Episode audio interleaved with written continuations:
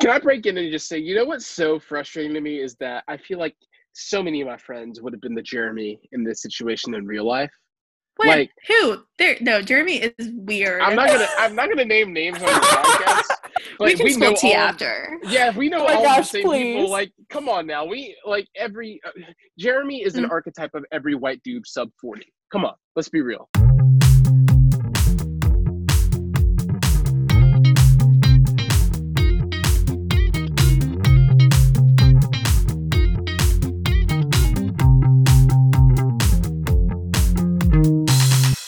Hi, everyone. Welcome to this week's episode of Feminist Fiends and Quarantine Queens. I'm Nellie, And I'm Pate. and this week we're discussing Jordan Peele's bone chilling directorial debut, Get Out. Get Out was released in 2017, starring Daniel Kaluuya, Allison Williams, and Bradley Whitford. It won Best Original Screenplay at the 2017 Academy Awards, as well as receiving a positive reception from critics and audience members alike. Some even say it was a pivotal film in the, genre, in the horror genre, showing that horror can be more than jump scares but forces the audience to think critically on larger issues. This week we are joined by one of my best friends, Kameron Mitchell. Kameron recently moved to Nashville from Birmingham, where we went to high school together. Go Pats. He attended Birmingham Southern College, where he majored in music and worked at Trinity Methodist Church as their worship leader. He is a talented musician that can play any instrument he picks up and is currently the lead vocalist, guitarist, and writer for his band Headcase. We are so excited to have him on this week as we discuss Get Out. Welcome, Kameron. Thank you so much for having me. As a reminder, please stay tuned towards the end of this episode to hear more about our action items for this week. The presidential election is less than 50 days away. California is still on fire on account of a gender reveal party. and the killers of Breonna Taylor have yet to be arrested. Now more than ever, it is important for us to stay active and hold each other accountable in our actions. Now, without further ado, let's dive into the pod.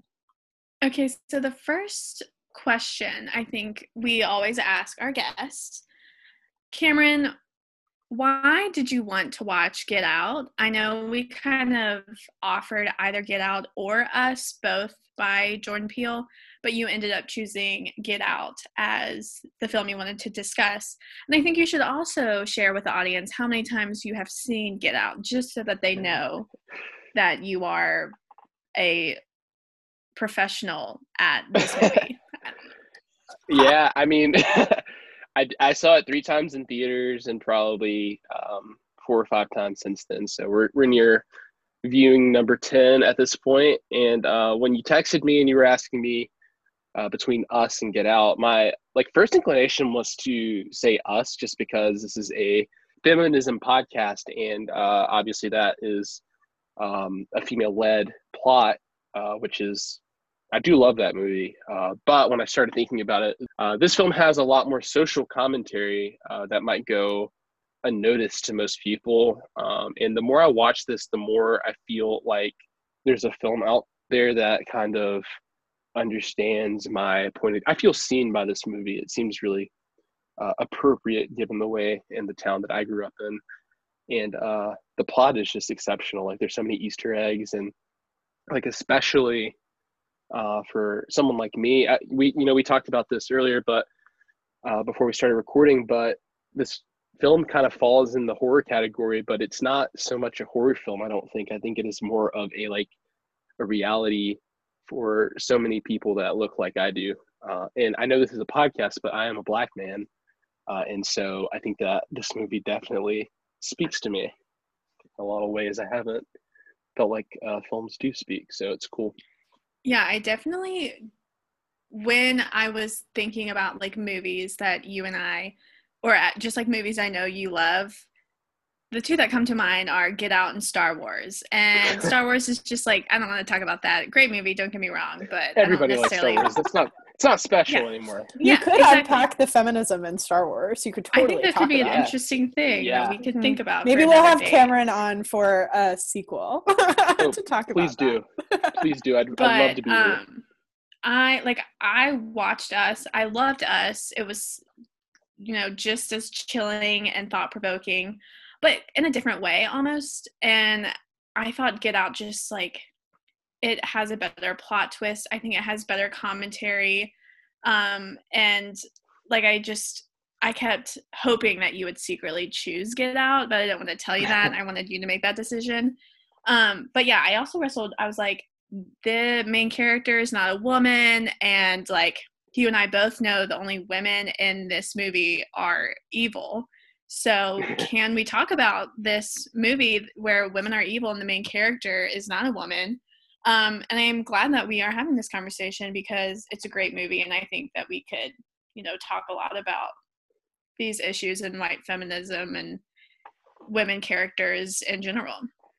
Yeah, Jordan Peele definitely did an exceptional job when he was writing this of capturing exactly he captured an experience. He, you know, I, I, I was talking to my roommate a little bit ago about the plot, and I think with a lot of films, when when uh, the writers start uh, putting their ideas on paper, they start with a plot. But I feel like Jordan Peele started with experience and then found a way to work experiences into a plot, and um, it's so cool. It's so cool to me. It's a great film.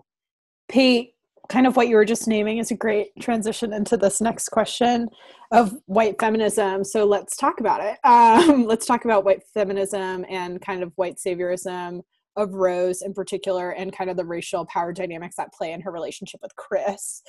In particular, I'd love to focus on how she handles the cop pulling them over and asking for Chris's ID, and how she handles her parents' comments when they first arrive to the house and she doesn't really handle them. But um, I would just love to hear y'all's thoughts and kind of, especially in kind of the modern day context of thinking about kind of this uh, this terminology that people are grappling with now or just I, I don't know engaging with now and being actively anti-racist of course people should have been doing that long before this summer but that's kind of been the i feel like something that people are really tackling now and do we think Rose is being actively anti-racist? And I feel like if it's okay, I think it would make sense to tackle this question as though we don't know Rose's like true intentions because obviously we've seen the entire film, but maybe kind of based on watching this movie for the first time and kind of after after we've answered this, we could also kind of dive into her real intentions and kind of like the um fan theories and things like that in terms of why she does step in with the cop and things like that. So I'd love to hear y'all's thoughts on Rose and white feminism and white saviorism. Well, yeah. All right. So, um, so as far as like anti-racism goes, uh, there was only one moment that I saw to be, I guess, anti-racism, uh, um, and that's what you what you said. Rose being pulled over by the police officer, and then you know the police officer asks to see Chris's ID, even though Chris wasn't driving, which is very normal. Like that's happened to me, even you know, uh, even though that's like not necessarily constitutionally necessary. It's something that still happens to, especially black men regularly. And uh, the only time uh, where I saw anti-racism happening, which in my opinion is like a black a white person using their like mind, body, and words to defend and step in front of uh, a minority that is more at risk. So the only time that happened was when the police officer pulled them over and started harassing Chris for his ID. And uh, you know, like you said, it didn't really happen at any point when they got to the the house and the family and the friends started harassing Chris. You know, she kind of just sat there and you know was she acted appalled by it, but um, she didn't really react to it. And there are some circumstances where um, you know anti-racism requires you to be to make conversations uncomfortable um you know like i i yeah. think that you know not to get too far off of the the question but like with racism i think a lot of people think that racism means like i'm not actively committing acts of harm or violence against non-white people so i think i think you can have black friends you can have a black boyfriend or husband or wife and still be racist to me racism is anything that upholds the idea that whites are supreme white supremacy. And uh, so you can have a black boyfriend, but if you vote for a candidate that uh, upholds white supremacy, then you are committing an act of racism. And so Rose, you know, with the exception of the one interaction with the cop, commits several acts of racism by not standing up uh, in Chris's defense. And so, or I'm sorry, there's definitely just a lot of uh, moments and opportunities missed for for her to have been anti-racism as yeah. a white woman.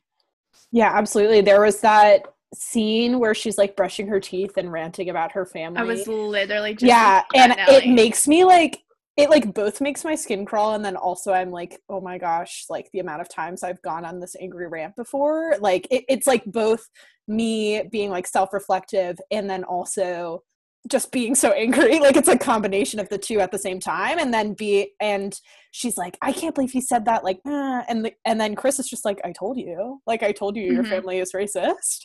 And then that's the whole uh, movie.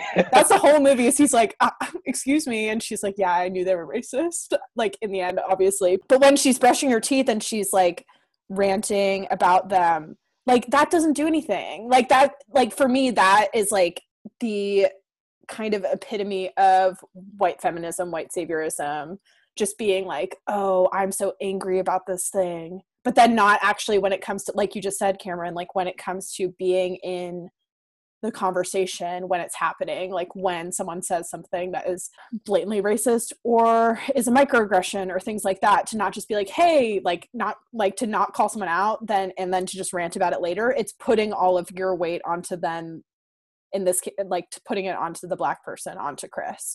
And, yeah, yeah. Seriously. And that just made me like so upset. But then I also was like, mm-hmm, I've gone on that angry rant before, and then and and avoided a, a situation just as roasted. So I think it is helpful having it framed in this way. I mean, continuing to be to be grappling with that.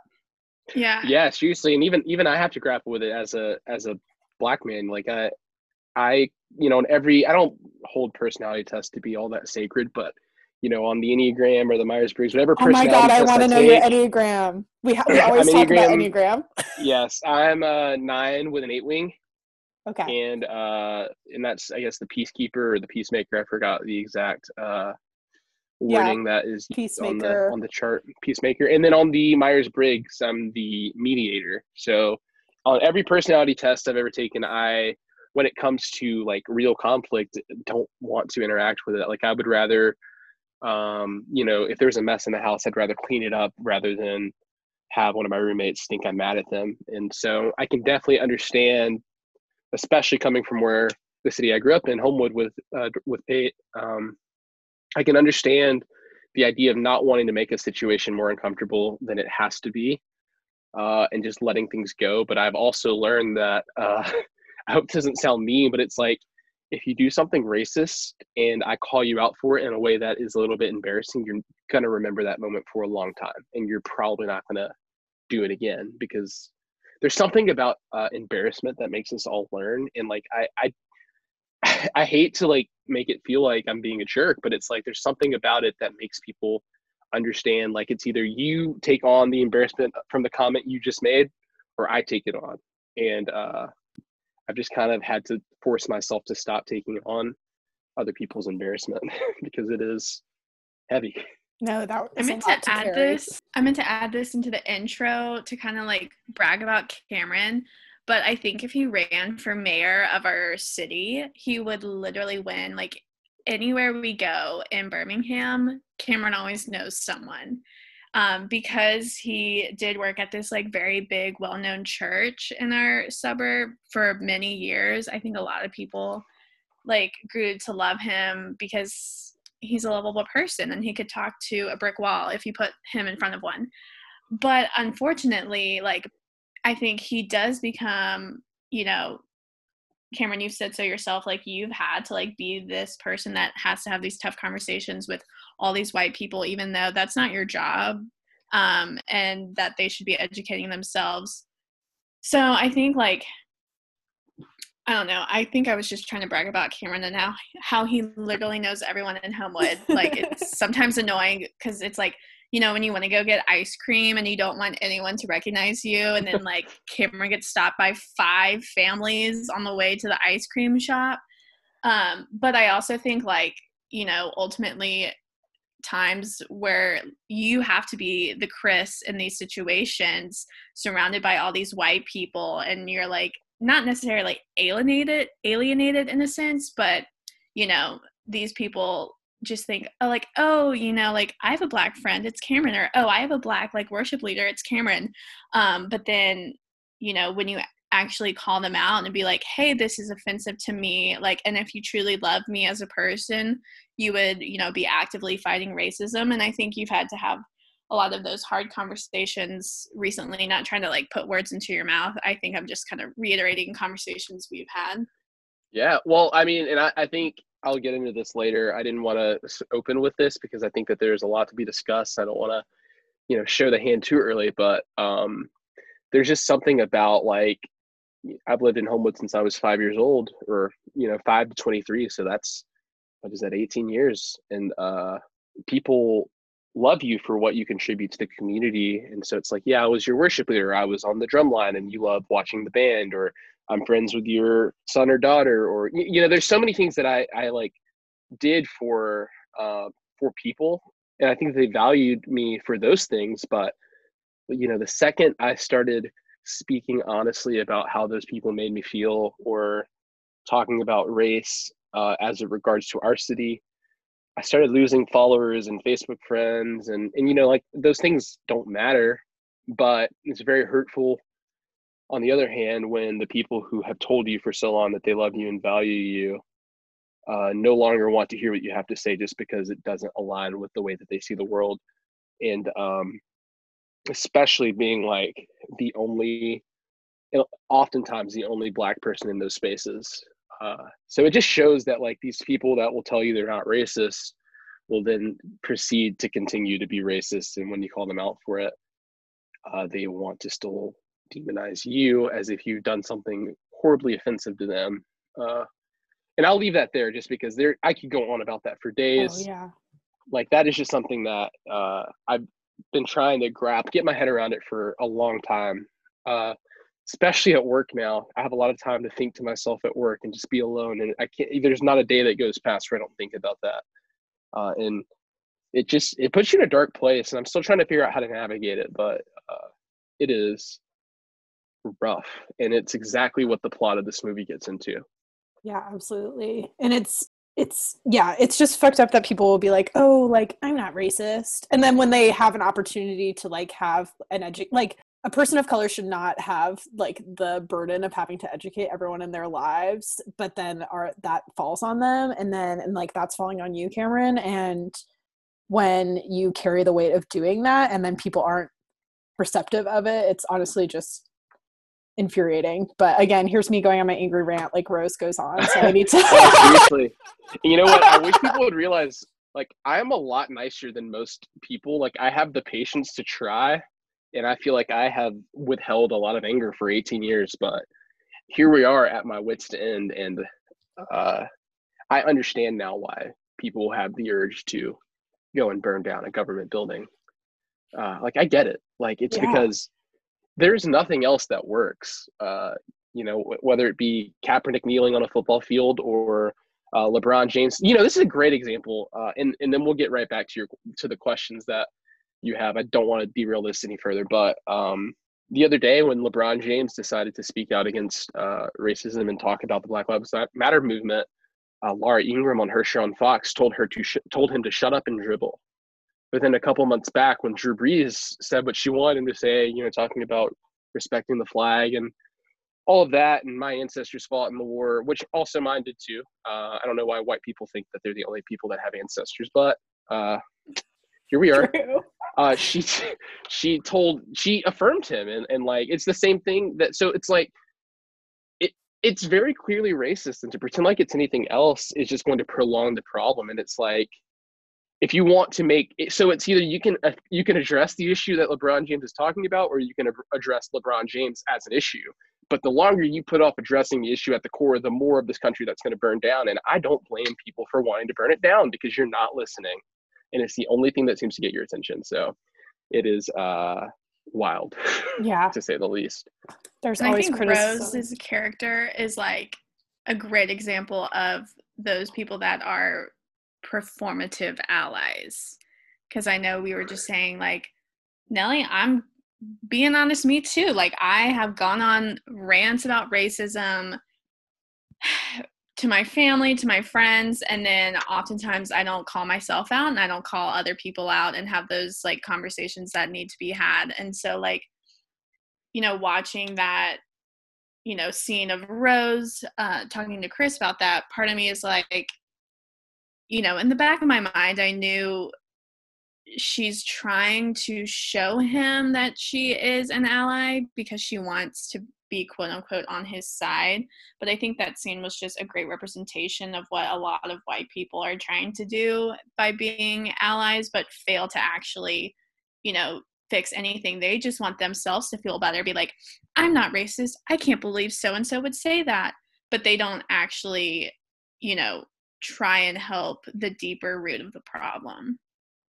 Well, seriously though, that's exactly. Well, if if I if you'll indulge me here, can we move to that uh, white liberalism question that you that you uh, were talking about? Um, yeah, absolutely. Um, so you know, you guys kind of prepped a white liberalism question, and um, the the line in the movie that really uh, represents that to me is the "I would vote for Obama for a third term if I could" line, because uh, it appears two or three times uh, Rose even warns Chris in the beginning of the movie that his that her father is going to ask that question. Scripted. And it's gonna be awkward. It's gonna be awkward and just you know. And so, but I think that's like super represent representative of like the performative nature of white liberalism in America and um and just how it kind of is designed to make white people feel more comfortable with I guess an internalized sense of guilt.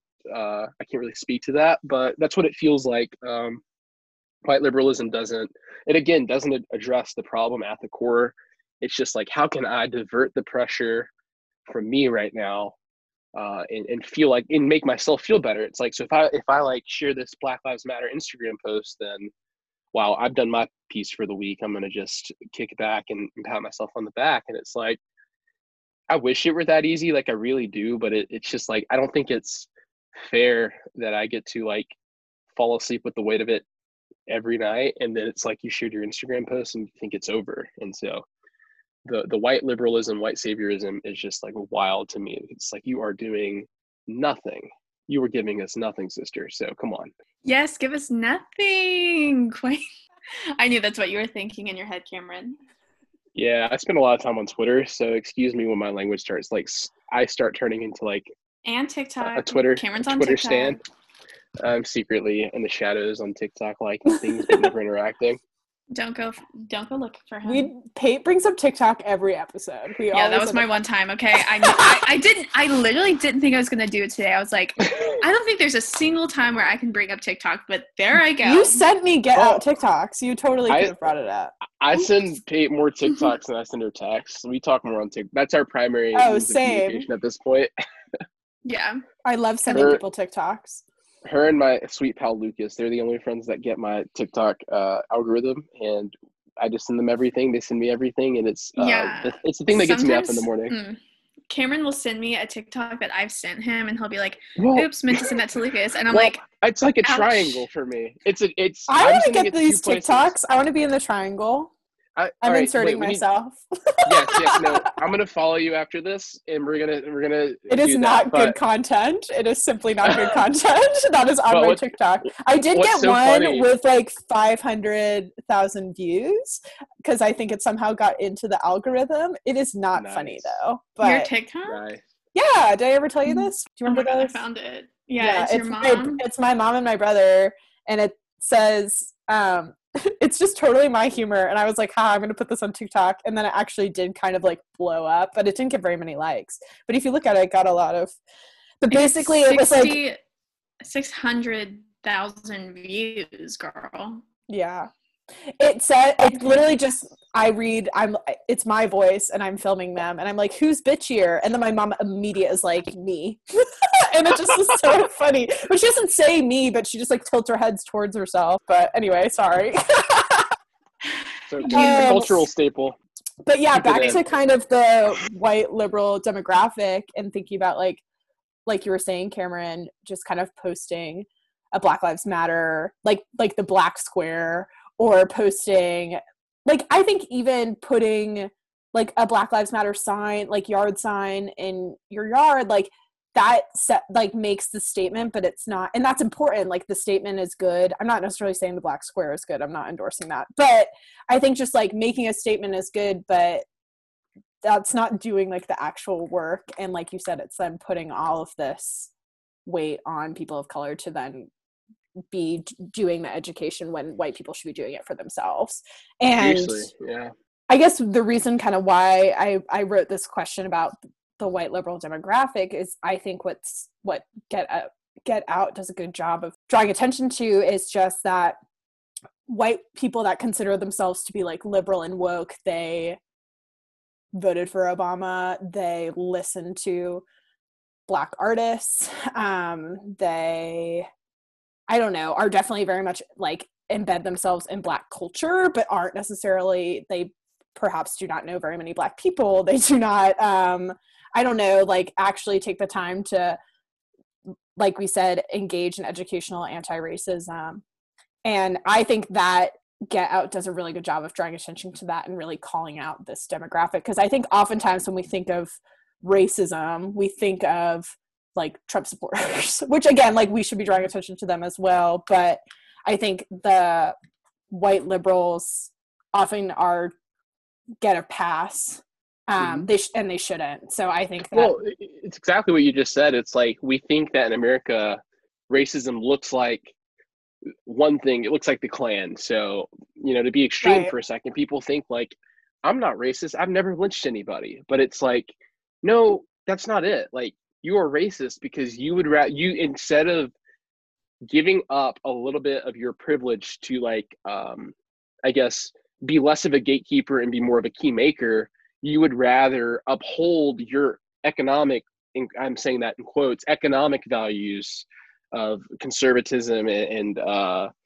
and it, i don't know that i don't know if i'm making sense right now but just the idea that the idea that someone would rather say oh i'm not i'm a social liberal but uh fiscal conservative and like so i can't in good conscience vote for biden or, or uh, kamala harris or wh- whoever insert candidate or whatever platform. We, we think there's a separation between economics and um, socioeconomics and, or, or, or even just sociology in general. And so and i'm speaking in terms of race sexuality gender you know every social issue has an economic counterpart and so you can't like this idea of uh, fiscal conservative but so like that that doesn't exist because when you're voting yeah when you're voting for this candidate you're voting for everything that this candidate represents and at that point you're saying i care more about my tax bracket than i care about this person's life and uh, i think oh geez that's just this entire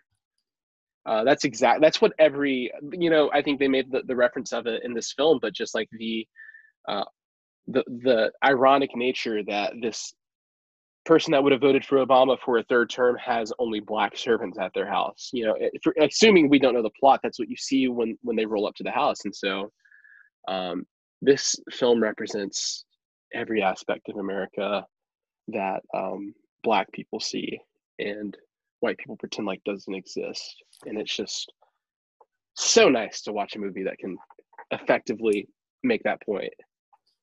No, I literally have the exact same opinion on fiscally conservative and socially liberal. And the amount of times I've just like, I'd be like, you can't have both. Like, find me a Yeah, candidate just- where you can get both. You can't have it. So, well seriously yeah and i was what was i just i was just watching i was a tiktok here we are again on tiktok but a tiktok that this was just like TikTok it was sponsor me. us. It was me uh but it was just this kid that was just saying like conservatives tell me again why you still want to hold your opinion because at every point whether it be like racism or feminism the idea of like not being homophobic or racist or uh sexist like all of those ideas when they were conceived were considered like socially like um extreme leftist ideas and that's just like and now we commonly accept those ideas so it's like why would you still want to hold that opinion because like at every point in history where we're, at a crossroads of of race or sexuality or uh or gender those people and the opinions they hold always are remembered as the wrong one and it's like what's different now about black lives matter or um, anything, anything. I'll just leave it there, just because I understand. I don't. I don't not conviction. I, I love that people are passionate about something, but it's like maybe examine what you're passionate about and uh, and try to understand how history is going to make you the fool if you don't change. Mm-hmm. Kameron, do you have like any specific topics that you wanted to bring up, or do you have like a question that you want us to answer? Um, if not, we have our questions, but I just wanted to ask if like you had like something oh specific gosh, that you have been thinking about that you want to I thought about. you'd never ask. Oh my gosh. No, um I, I made a lot of notes just because like I said, this is a movie that um, I literally had like this is the most notes I think I've ever taken for a movie. Hey, you did take so a much. lot of notes. Pate's never taken this many notes. There yeah, because so normally much. I watch it and like the main things, like they stick in my brain, the things I want to talk about. But I just think like I haven't watched this movie as much as Kameron. I think this is my fourth or fifth time watching it. I don't know. But every well, single time you watch it, you find something new, and I just have to write them all down.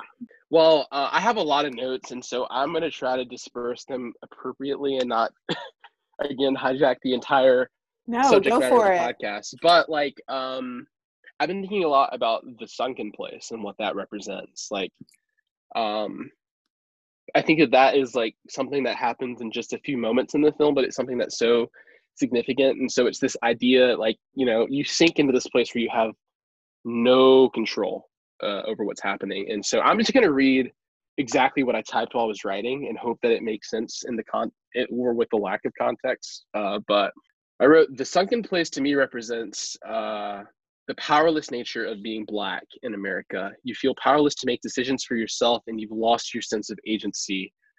Um, you're forced to sit around and watch white people tell you how you're supposed to live your life and how you're supposed to be. And then the second you snap out of that idea, like uh, when LaKeith Stanfield's character, I can't remember his name was Andre. His his um, and I, I don't know if any. I know it's really easy to like not catch this, but he is the person being kidnapped in the beginning of the mm-hmm. film, and uh, this is what happened to him. He became Logan, who was, I guess, the white person whose brain is now in his body. Uh, Logan's character, when uh, Chris snaps the picture and snaps him out of the sunken place, he is he's like, "Get out, get out, get out!" And everyone's like, "Oh, this dude went crazy." It's like, no, he didn't go crazy. He just realized that that, that the system isn't Chris is about to fall into the same trap that he got trapped in, and he's warning him. And so it's like, whenever I think the sunken place is exactly what I was saying about LeBron James and Laura Ingraham When LeBron James snapped out of the sunken place in a, in a public fashion, he was told to shut up and dribble, like he was insane and didn't know what he was talking about. Um, and that that's wild to me. Is like the fact that we um, can can allow something like that to to still exist. Uh, and and then the second that you you snap out of it, uh, you're you're treated as though you're the worst thing that ever happened. And oh, he just went psychotic for a second, and he's he had a seizure. Like that's wild to me, uh, and it's so representative of. Every, like the, the reason why I'm losing so many internet friends is just because apparently I've snapped out of our sunken place and people are like, "Oh my gosh, he's unhinged. I gotta unadd him." and it's it's so funny to me. Sorry, I know that was a that was a lot. No, I no, think that's think a great that analogy. Take, that take is so interesting because I always thought I don't know if I read this or saw a video on it. I watched a watched a lot of YouTube videos on Get Out because there are just so many Easter eggs, like we've talked about. But I I always came to this movie thinking that the sunken place represented systematic racism for black people or for black Americans specifically.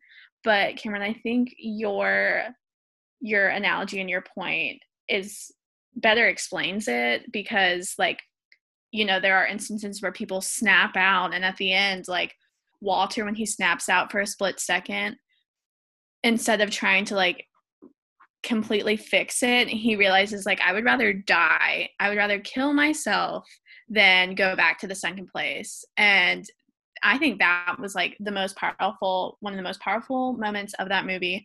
And i think walter char- walter's character he is so scary but i think that moment is just really intense and interesting and really i think shows how awful the second place is for them.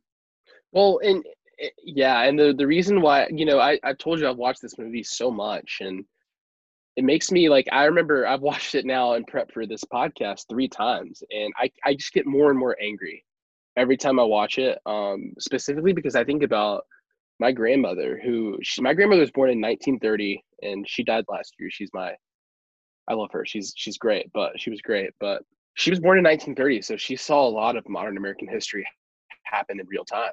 Uh, and I remember I will never forget like waking up on election day in 2016 and seeing the results and just what and just thinking like damn this is how she feels. Like the sunken place is the best explanation for uh the reason why i think black americans uh are are just so they feel so disenfranchised just because like this my grandmother was alive for the civil rights marches for martin luther king and malcolm x and everything that's happened in the last 100 years just about. And um she had to wake up to the results that the person that used the same rhetoric to get elected that she heard when she was 10 years old and when she was 20 years old and 30 years old uh, is now the president of the united states. And that is uh, to me absolutely sickening that, that it comes down to opinions it's like it's racism is an opinion uh, people like to paint americans modern day politics america's modern day politics as if it is all about their opinions. It is not like for Black Americans, every election comes down to which of these candidates isn't going to try to kill me. And I don't think that people grapple with that. Like Trump or Clinton, it's like, sure, have your opinions. They might both suck. I actually would agree with that statement. I didn't like either of the candidates, but one of these candidates is not going to try to kill me uh, because at every point in, in, in the history of the Trump family. They have been racist. They wanted to see the Central Park Five executed at 14, 15, or 16 years old. But last week, when a Kenosha shooter killed, or however fucking long ago it was, they he killed two people because he brought a child brought an assault rifle to a Black Lives Matter rally, and the president wants to defend him and say, or his son says, uh, Trump Jr. says that we all do dumb shit when we're 17, and that's your defense. But you wanted to put the Central Park Five away for no kill them when they were 15. I don't understand how people can still defend this as if it is an opinion piece. Like, uh, part of me has like had to grapple with the idea of like, what if I'm the next black man to be killed during a traffic stop? It's like then will people understand that like this isn't about opinions. This is about life or death. And uh, we always say in this country, agree to disagree. But what that mm-hmm. looks like to me is uh, rich white people getting to disagree from their mansions and my people have to go home and maybe die tonight that's fucked up and i don't uh i don't vibe with that logic and i think that america is you know I, I want to believe people when they say that there's something to be hopeful about with this country but i just don't anymore I, I actually talked to my grandmother for an hour and a half last night on the phone she was the other my other grandmother she's born in 1940 she also was an adult when she was granted full civil rights. So I think she was 24 when uh, Johnson signed the Voting Rights Act. Uh, 24. I'm 23 for reference. So um, it's just insane to me that she, uh, you know, she tried to talk me off of this cliff, but I just don't understand what there is to be so hopeful about in this country anymore. Because, like, I, I guess our Declaration of Independence was signed in 1776, but we're still fighting the same social problems that we were fighting then. It's just less extreme.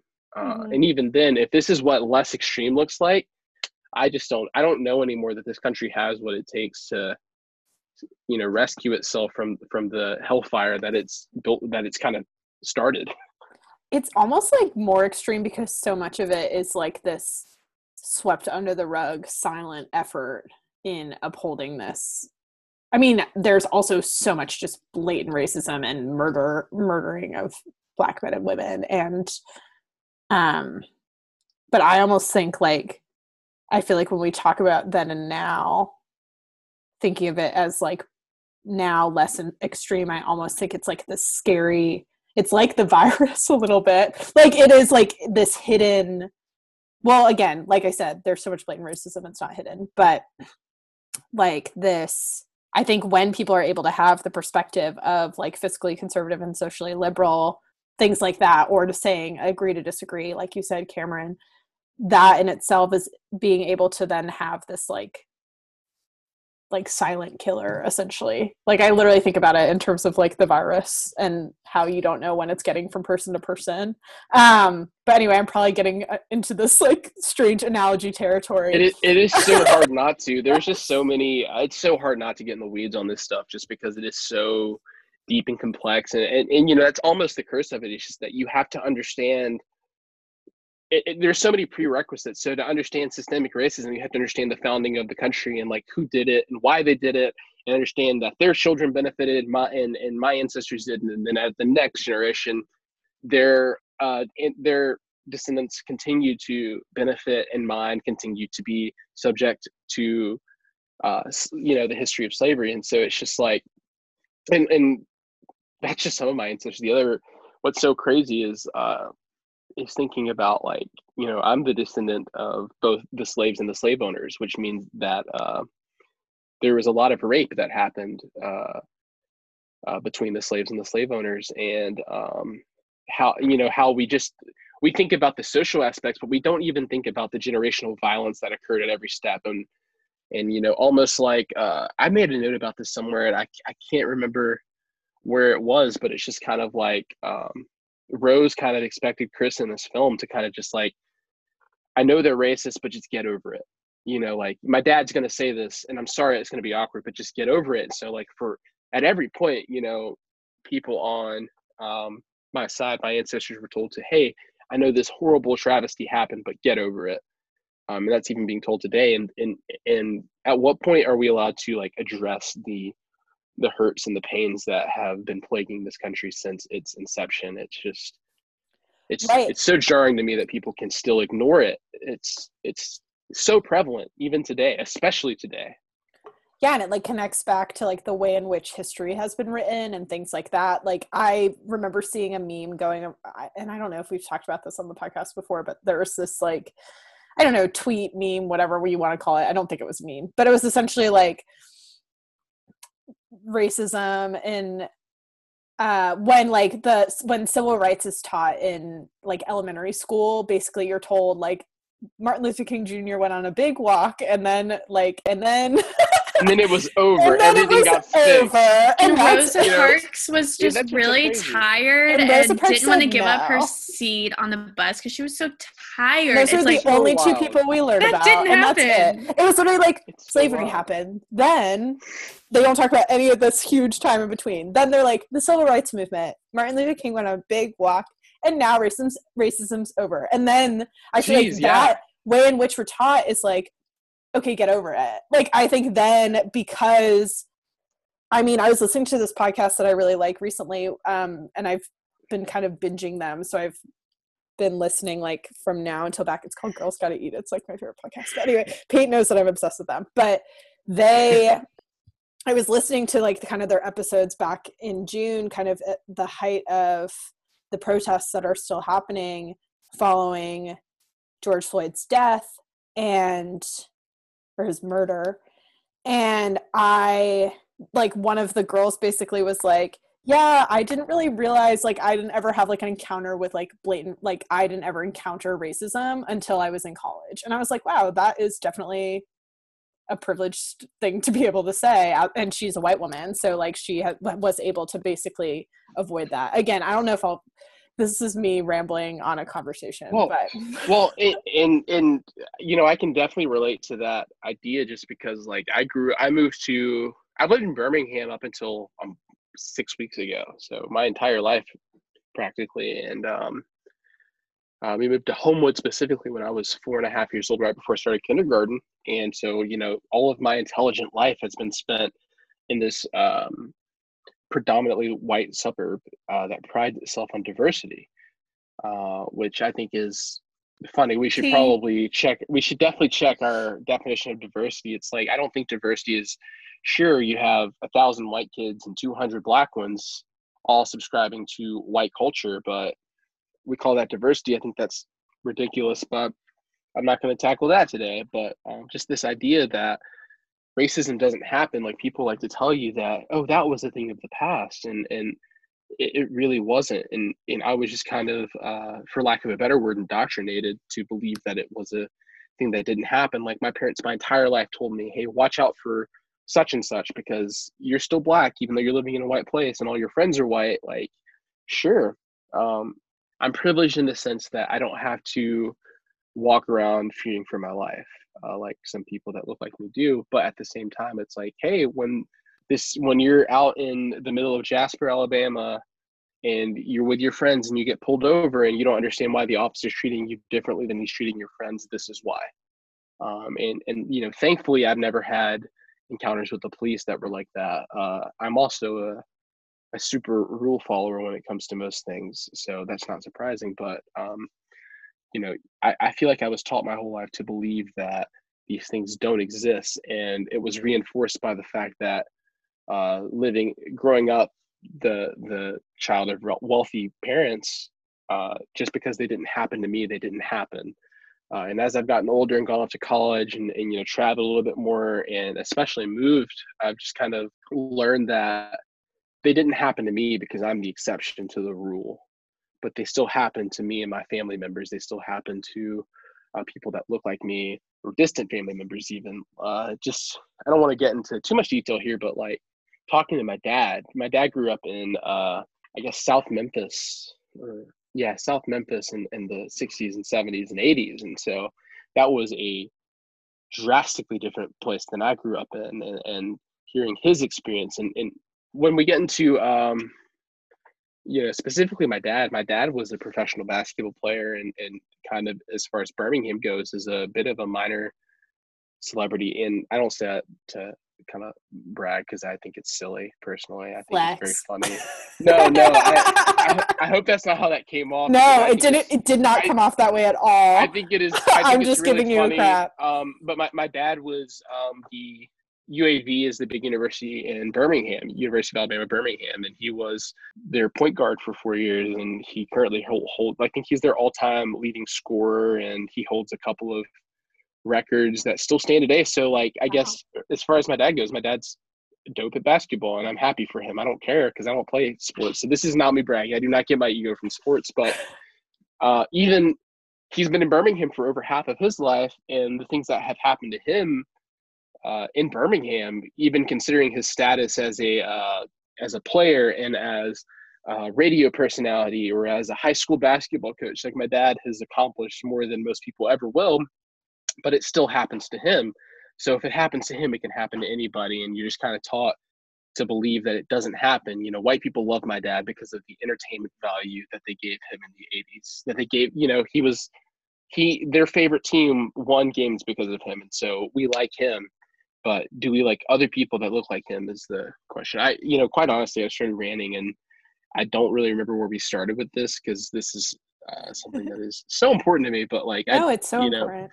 I think you're very uh, right when you it's just swept under the rug. It is swept under the rug and uh, the second you try to ex- pull the rug back and expose the dirt you are demonized. And so it is exhausting Well, I think this could be an interesting segue to the question about who in the movie Get Out is the true villain.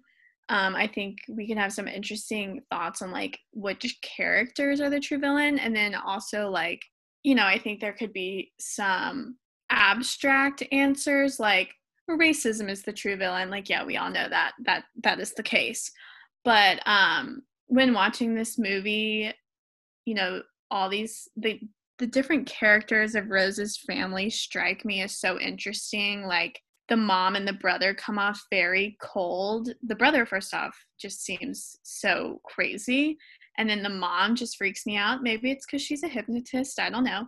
But like the dad, you know, he's trying to be this like charismatic, like, oh, I voted for Obama. Like, I know what you think because we have a black black housekeeper, but I want you to know I'm chill. And then Rose, I think Nellie, you could probably attest to this the most because this was your first time watching the movie. But I remember when I first watched the movie, I was shocked when I found out that Rose was part of her family's scheme and she wasn't actually like quote unquote good. So I think that could be an interesting thing to talk about, like who is the villain of this movie, and then also like what is the abstract villain in this plot. I just feel like the family as a whole is a villain. I do think Rose is like the ultimate villain because Yeah. she ultimately brings him there. And I think she has like the power, the most power out of anyone. Yeah, she her actress. First off, let's give some props to her actress because she acted acted the heck out of that role. yeah. I believed her. Were Were you shocked when she was like, "I can't give you the keys"? No, yeah. I thought that she was like, oh my God, what's wrong with my family? Like, I literally thought, I thought that she was going to be like, oh my God, what's happening? Mhm. I did not think that she was, because even when they found all the, when Chris finds all the photos, all of these black men and women um, with Rose, like in, in her closet, and he f- like freaks out.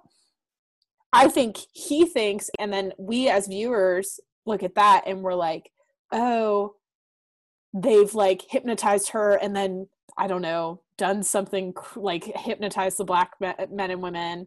Like, I think he thinks, even still in that moment, that Rose is on his side. And I, even in that but- moment, still thought Rose had her had his back. Like, I thought he he was still going to be able to get out of there with Rose. I thought there was going to be this like big wild chase, but I still fully bel believed even though I thought Rose was shitty and was critical of her, I was still like, oh, she's not part of this, whatever whatever is happening.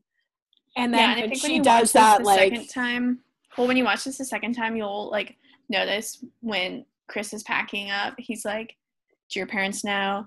Then she's like, "No, but like you're the first black guy I've ever dated." Yeah. And then like when you see those pictures, you realize that was a lie. right. So like when you watch that again, you'll realize like well, I you're like, remember "How could I have missed too. this?" Yeah, I just really thought that like she was, even though she was obviously shitty and like I'm critical of her character. I still thought that she was like trying to like actually find the keys and like get out of there. And I thought that she was like, "Oh, what's wrong with my family? Like, it? what's Get happening?" um, but anyway, I wasn't necessarily surprised by the mom and the brother because they were so weird when you were watching them. Like you got, at least for me, I guess I can only speak Jeremy's for myself. scary. Like they give you the creeps. So I'm like not surprised that they were on that cuckoo shit. Like not surprised. The dad, like, yeah, he was trying way too hard um to be warm and welcoming so i was also surprised by him but not super surprised but rose was definitely a shock the first time and so i would like to say and i think i would i'll talk more about this in the next question about if this movie's a feminist movie but i think rose betraying chris like i think you could argue she's the ultimate villain because she just like you said nellie she like brought him into this vulnerable relationship and he trusted her and she completely stabbed him in the back for the sake of her racist family. And as much as i hate her she is just a genius character. And the way her actress portrays her is phenomenal and i think Peele like the way he like wrote her and had her portrayed is just so well done that you are all like I think every person who watches this movie the first time is shocked and always has a bit of hope that Rose is still good. And so that's why I would argue that she's the true villain because of that shock value and also just all that went into that relationship and it was all a lie. Yeah, for sure. Um, I guess you, you Go gave off, a character.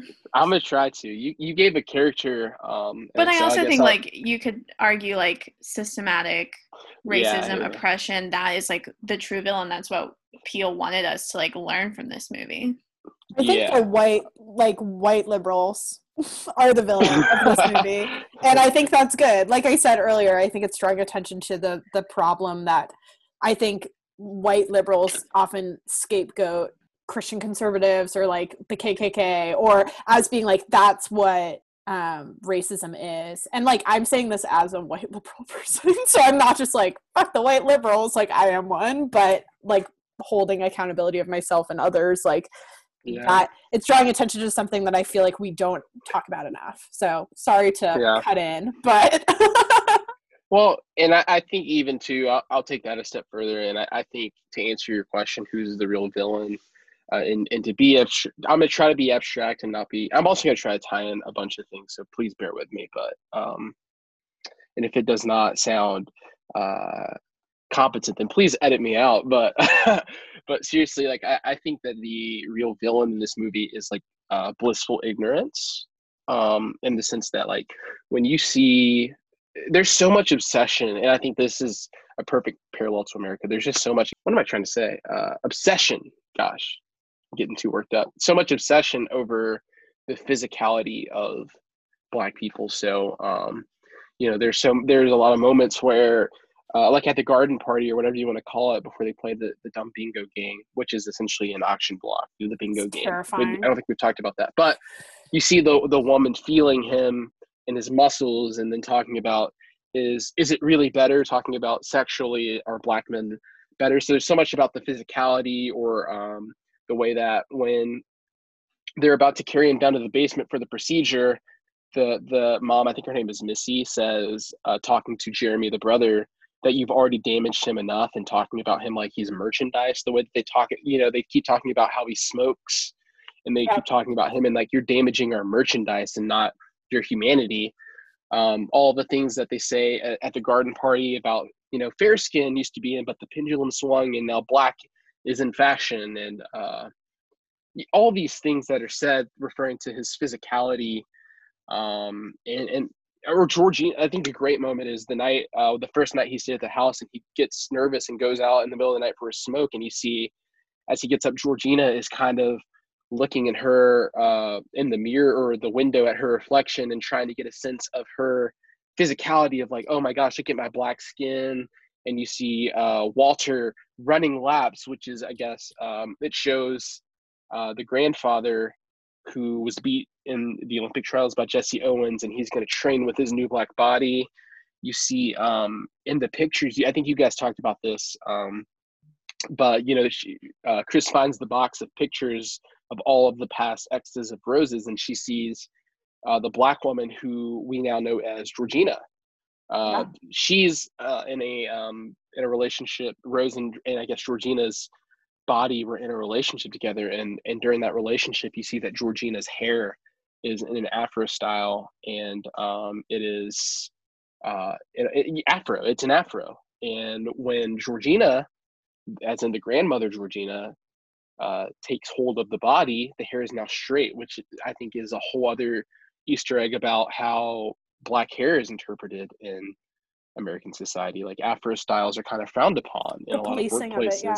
And white women or black women are they feel that their hair is, especially black women, uh, they feel that their hair is policed by white people, which yeah. is uh, and this is me plugging "Don't Touch My Hair" by Solange. Everyone go check out A Seat at the Table." Great album. Uh, so don't good. touch my hair. I have obviously very fun hair, but uh, I know you guys can't see this on the podcast, but my hair is fun and people love to touch it. And it's like, fuck off.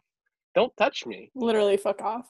And then I'm gonna try to wrap this up. I I'm gonna do. I'm gonna make two more points. Um, and they're gonna be maybe separate, but I feel like this is appropriate. Um, You're good. Go for it. I'm cracking open. Another. I know I have been talking so. for a while. No, Beautiful. keep talking. Yes, keep keep drinking.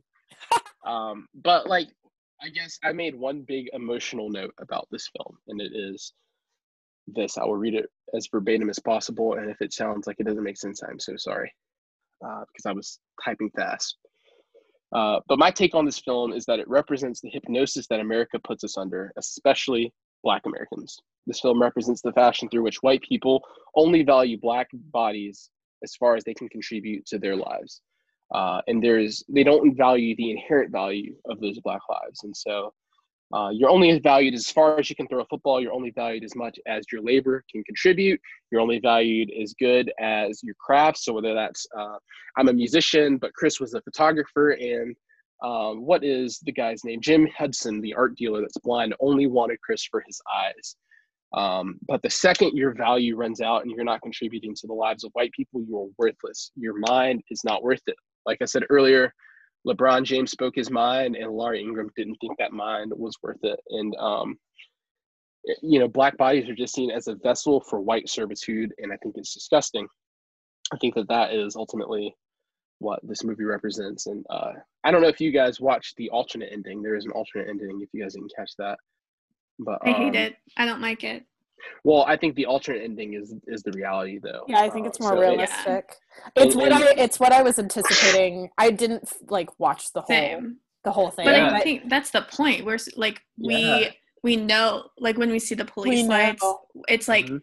that's The almost like a reflection of Mhm. of the country. Like we know what is going to happen to Chris when yeah. we see And- those and- and- police lights. And so obviously he's at the end of I guess the version that we consider to be the standard version. Rod pulls up in his airport police car and rescues him, and that's I guess the film ending. But I watched the uh, I don't know what version you guys watched, but there's an, uh, a version with Jordan Peele's commentary, and he was talking about how um, he wrote this movie during the Obama administration and a time where people felt like they were being woke and kind of waking up to these issues. And so he felt as though the world needed a hero and not the realistic en- ending. And so the original ending actually ends with um, the police pulling up and arresting Chris because he's just killed Rose. And he spends months in jail, and Rod has been, you know, kind of fighting on his behalf to try to prove his innocence and that he has been falsely incarcerated, like so many black men. But it doesn't work because all of the evidence of what he's talking about has burned down with the house and the police rolled up on him choking a white woman and he becomes a victim of the very system uh, that we have been talking about this entire episode just like the fact that the system is designed to protect the lives and property of white people and he uh, didn't abide by that even though these people put him through so much physical mental and spiritual suffering. Uh, he is still a martyr for for this cause because he, yes, he he saved countless people potentially from the coagula uh, that these white people were running, but he now has to spend his entire life in prison because uh, his life isn't valued. He's not taken at his word, and um, yeah, I, I think that that's just very indicative of like the system that we live in because you know you look at Trayvon Martin, he never got justice, uh, even though he was legitimately just walking home from a convenience store. And, um, uh, you know, I, you know, I applaud Jordan Peele for not trying to keep this film dark, but part of me wonders, like, in 2020, if he would have kept his original ending or if he would have changed it like he did, uh, just because, like, the world I think that there was a sliver of hope in 2016 when this movie came out, and I felt like that was a pretty good year for Black excellence. We, like I said, we had uh, a seat at the table. My favorite Solange Knowles album. Please go listen to it. Uh, it's incredible. Uh, Black Panther wasn't that far behind that time, and that was um, that changed a lot of lives for Black people to see that kind of representation. Uh, you know, that was a, a good time as far as America tr- kind of being at a new uh, level of peak awareness. But um, part of me wishes that for the sake of 2020 and the post George Floyd America and Trump's America, that he'd have kept that original ending just to keep people uh, in tune with the fact that that's how the situation would have come out had it not been fictional. Uh, I don't see myself being in that in Chris's shoes and, and not being imprisoned, if not killed uh, by the state, because Black lives are not valued the the same way that uh, Rose's life would have been. I am not really sure how to segue that. I'm very so sorry. No, deep that was so A good. very, very It was so important good and so important and like You you needed to say that. Our listeners needed to hear that. America needs to hear that. And I think that, like, as much as I hate that alternate ending, I've never thought about like the power that it would have if it was used today. And I think a lot of white people would be very uncomfortable with that, and then have to reflect and realize that's the that's the reality of America. But I'm kind of glad you brought up Black Panther because A, I've wanted to watch it, and B, it kind of helps my answer with this next question of is Get Out a feminist movie? Because Black Panther is another movie where the main character is a black man, but Black Panther also has lots of strong, beautiful, empowered black women in the movie. So I think if we were to watch Black Panther, we could argue that it is a feminist film. whereas Get Out has a black man as the main character, and no black women except for Georgina. I don't know if I don't know how we would how we would categorize her. Georgina But- is critical to this film, by the way. I just I Oh, was thinking about that before. Like there's I think that there are a lot of characters that could have been replaced by any other type of character, but Georgina is like a great Ge- Georgina is just a great as great a character as Rose. Uh, you were talking about Rose being brilliant. I think Georgina is brilliant. Oh, she needs an Oscar. And Give her an So, Oscar. and I don't remember that actress's name, and please forgive me because I should know her name after that performance. But gosh, where's her Oscar from that uh the scene where he's like, "Have you uh, Armitage? Armitage has treated you." Where he she's talking about how she feels like a part of the family. Like, oh my gosh, Oscar, Oscar, Oscar. Anyways, please continue with your question. Uh, we just Well, can't continue just- with talking about this movie without Oscars. You know. the age old question is this a feminist movie? And I know the only women characters in this movie are evil or hypnotized, but I think it's an interesting question that we have to ask and we have to analyze. So, Kameron, do you want to go first or should I? I'll I'll go first. Why not? Okay, yeah, Um, go for it. You're our guest. yeah so my and my like gut response is not directly. I don't think it's um not a feminist movie. I think there's some moments where you see like a lot of patriarchal values reinforced.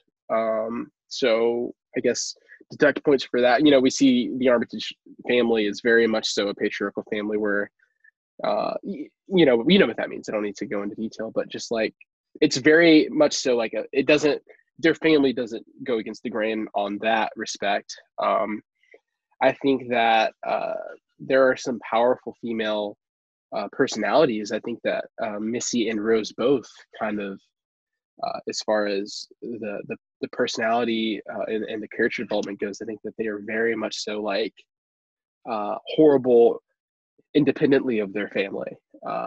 And, and even Georgina at a point in how when Chris rescues her from being on the side of the road and she wakes up in the car and starts attacking him and saying you ruined my my plan or whatever she says like i think that that's very much so she uh, says, You ruined my house. you ruined my is- house and, and yeah. even before that she says when when chris asked about the armitage family making her feel uncomfortable she says no no no no no no they make me feel like family and uh you very much see that she is she says i uh i answer to nobody and so like i don't you know i don't take that to mean that it's a feminist film but i i don't think that it's the opposite of that um necessarily i don't think it's like not feminist i think that the women It's not can kind of- anti-feminist at all. Yeah, I don't I- think it's I- anti-feminist. I I, don't think know, that it- it- you might. it doesn't it doesn't show the female characters being subject to the will of the male characters so much which i love you know that's that's uh, unnecessary at this point in history but at the same time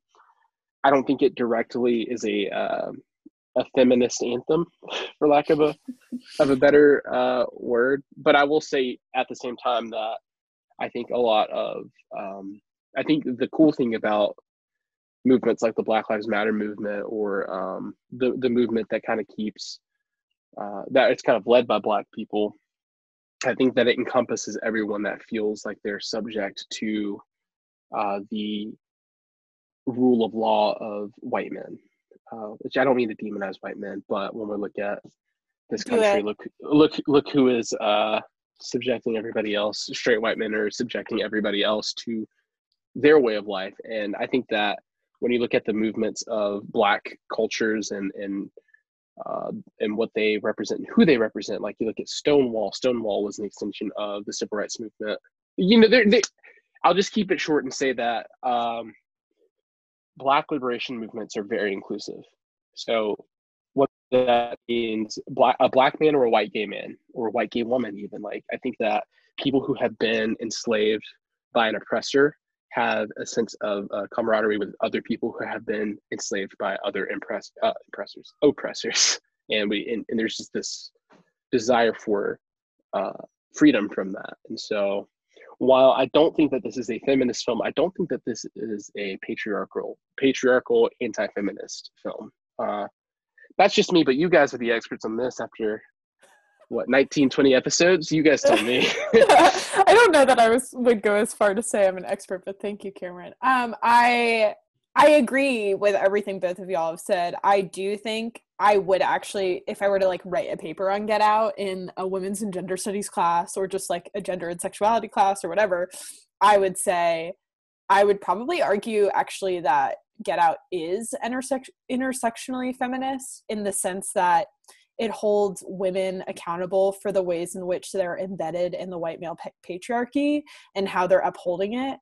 And so I feel like even though obviously this movie is lacking in terms of representation of women of color, um, I think it actually to me like my definition of feminism is like i think feminism is bullshit if it's not intersectional. There is that quote that's like my feminism will be intersectional or it will be bullshit.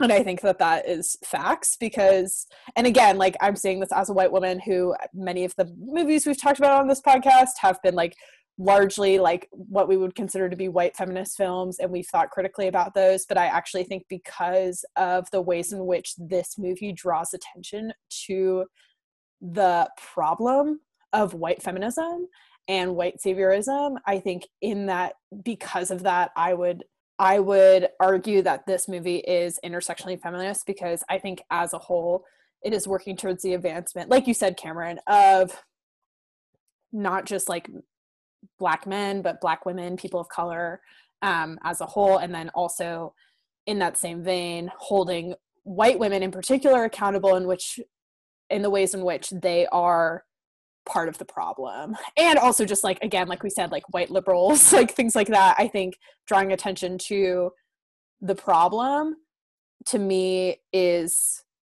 feminist because like you said anything that is working actively against the white male patriarchy I, I don't know. I would, I'm sure I could like, you could probably battle back and forth of like why this is like why this is and isn't feminist. But I think that while we've oftentimes, and it's funny because we've talked about whether or not every film we've talked about is feminist or not, but we've never ever necessarily defined uh, like shared our personal definitions of feminism, which I think is good because we're kind of leaving that up for interpretation and we're continuing to define and redefine that.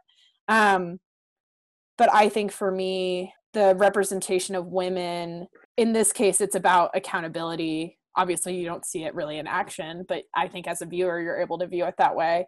And also just the ways in which other identities come into play. It's not just the gender component. Um, so i don't know i hope that made sense that was my hot take um, i'm it was a ramble of a hot take so hope hope my point came across i thought it was i thought it was beautiful Oh, thanks, Kameron. Pate, do you have uh, um, yeah, I think opinions? both of you kind of said exactly what I'm thinking. Nelly, I think I, I was thinking what you just said, but I wasn't able to put it into words, so I might just piggyback on that.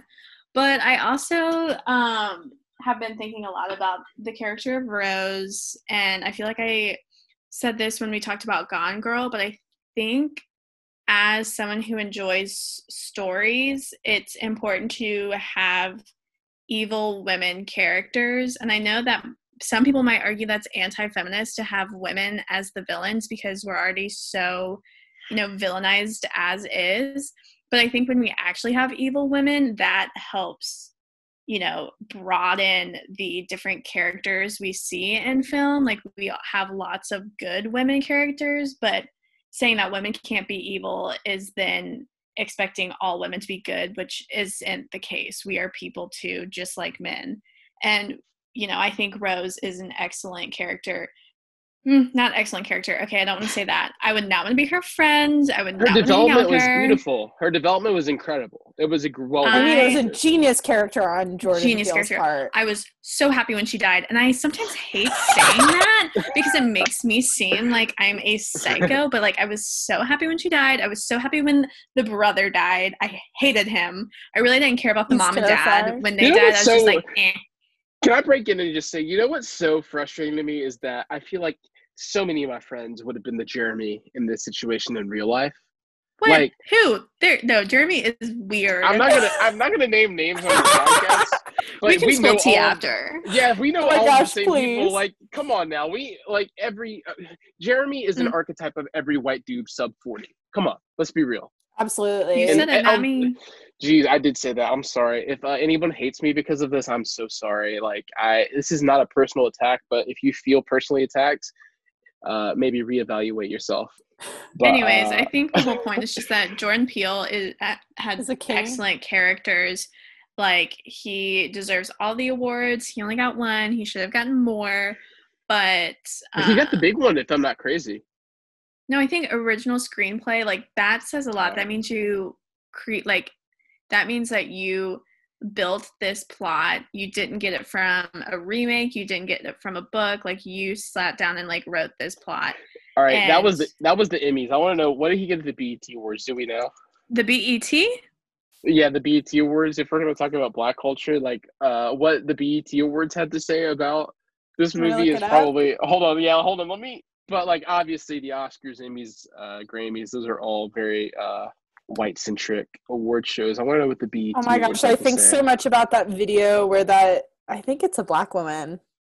I can't remember, but this guy's reading off all the nominees for director. I think it was last year, and she's just like, "Congratulations to those men," and it's literally like, I Wait, the BE tour, the BET Awards just nominated it for best movie. It didn't win. Okay, What that's. one? What I don't know, let me go look. That's a really good question because 2017. Let's see. I love it. This is literally going to be our like our longest episode ever, but I've been having so much fun, so I I don't love even that. care. This is, this is the most fun I've had today. oh my This is the most gosh, fun I've had good! this week. This is the most fun you've had today, and you've been drinking since two p.m. Don't t- don't tell the internet that. I will take it off. I'll take it off. I'll take it off. No. No, keep it in. Keep it in. I'm not a bitch. I don't know. I feel like this is a pretty honest episode. If people really want to know Wait, who I am, Okay, Hey, we're wait, Nelly. drinking. Nelly, you actually love this movie, but I can't believe it. It Oh, beat no, Get Out what and is it? Moonlight. It's is it Little Hidden Women? Figures. Hidden Figures. Oh, I Oh, like well, Hidden Figures, we'll, but we'll I don't. keep that. Yeah. Hidden Figures is a little bit more. No, it was. uh, mm. I don't think it was a good movie, but it got the. I do think Get Out is a better movie than Hidden and Figures. Moonlight. Moonlight won Best Oh, Picture I- at the Oscars. Wait, I do fucking love Moonlight. Y'all remember the Steve Harvey? Or was it Steve Harvey? No, that was Miss America when they got the wrong name wrong, or the name wrong for the Yeah. best picture, and they said it was La La Land. And have y'all seen that YouTube video? Oh, I watch it about every two months. when he's like, "Thanks for letting us get up here," but actually, Moonlight won, and the reason I said Steve Harvey is because before that happened, He did that with the um the Miss Miss, America. America. Yeah. And um, whenever people, whenever the Moonlight thing got screwed up, uh, everyone started just tweeting that same meme of Steve Harvey at the Miss America pageant. And I thought it was the funniest thing the internet has ever done. And so, good. whenever we talk about Get Out Moonlight, my mind automatically jumps to Steve Harvey. the internet is a crazy place. Oh gosh, it is. I'm ridiculous because I spend so much time on it. Okay, well, we should wrap up. So, Kameron, if you have any final takes that we need to tackle, but we did ask our last question. I'll close with this. I'll say if any of my uh, white, especially my white friends, but just white people in general, if you watch this movie and you didn't feel uncomfortable, I would encourage you to watch it again because I felt uncomfortable watching it and I'm black. And if I felt uncomfortable, you should at least feel a little bit uncomfortable. And um, I would encourage you to watch it again and just really try to take in what it's trying to say specifically about you and to you. Um, and I don't even mean that those things are negative. They're just very honest. I, I applaud Jordan Peele for being able to write this honestly and um, still make a great film without just feeling like he's reaching and pandering. So uh, please get something from this film, anything, because there's so much to get. Thanks, Kameron. Um, okay, so as always, um, we have some action items for y'all. Yeah, let's just dive right in. Okay, so Jordan Peele and his Monkey Paw Productions announced an intended $1 million donation for five organizations at, they see as, quote, essential to the health and lives of Black people. One of the organizations they donated to was the Black Emotional and Mental Health Collective, also known as BEAM. Beam is a training, movement, building, and grant making association dedicated to healing, wellness, and liberation of Black and marginalized communities. Check out their website for all sorts of resources, toolkits, and videos, and support this important cause by making a donation to Beam. Check them out at www beam.community. That's www.beam.community. Mental health resources are so important, especially as we were talking about, just kind of the weight, the additional weight that people of color are having to carry every each and every day. Um, supporting mental health is important for all people, but particularly people of color. So check out Beam and support. Thanks. So, my action item for the week is Black House. Black House is an organization that helps Black creative voices and executives gain a foothold in the film industry. They are committed to highlighting the power of Black writers, producers, directors, and executives telling Black stories. And they offer a fellows program for students in film school, as well as tons of resources and events for Black creators to network and connect. So be sure to check them out at theblackhouse.org where you can donate and also learn how to get involved and help boost this great organization. I didn't know anything about that organization, but I think it's awesome.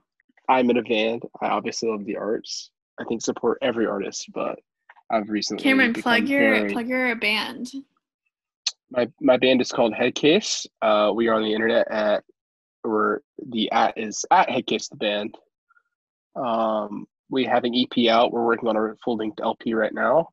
Um, that is way better, uh, in my opinion. I'm very excited about it. But I just love art in general. A lot of the reason I moved to Nashville is because this is such an artsy place, and everybody here is passionate about something artistic. And so I love what you just plugged though, because it's beautiful. Uh, support all artists. And then when you're done doing that, go give like an extra five bucks to the black ones because they have a lot to say. Is there anything else you want to plug, Kameron? I know you just plugged your band, which is awesome.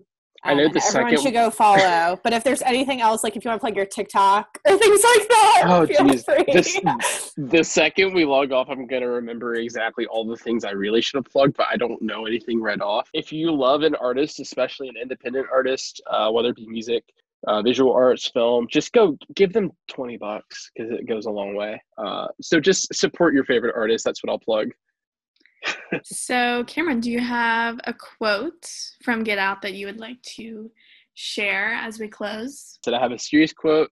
I have a funny quote. Let's start with the, the funny one. Uh, the thing that made me laugh hardest in this movie is uh, I can't remember what's Rod Rod's uh, line. It says, "White people be white people love making people sex slaves and shit." That is the funniest line in this movie. Um, and then on the polar opposite note, the uh, serious quote I have is uh, Your existence will be as a passenger, which uh, is uh, said to Chris right before he's supposed to go in and uh, lose his body and be in the sunken place for the rest of his life. So, uh, yeah, I think that, that I'll just let you dwell on that and get whatever meaning from it you can because I think we all have had moments where we felt like we were passengers in our own lives uh, so let's just imagine what that feels like if if it's permanent, and that's where I will stop talking.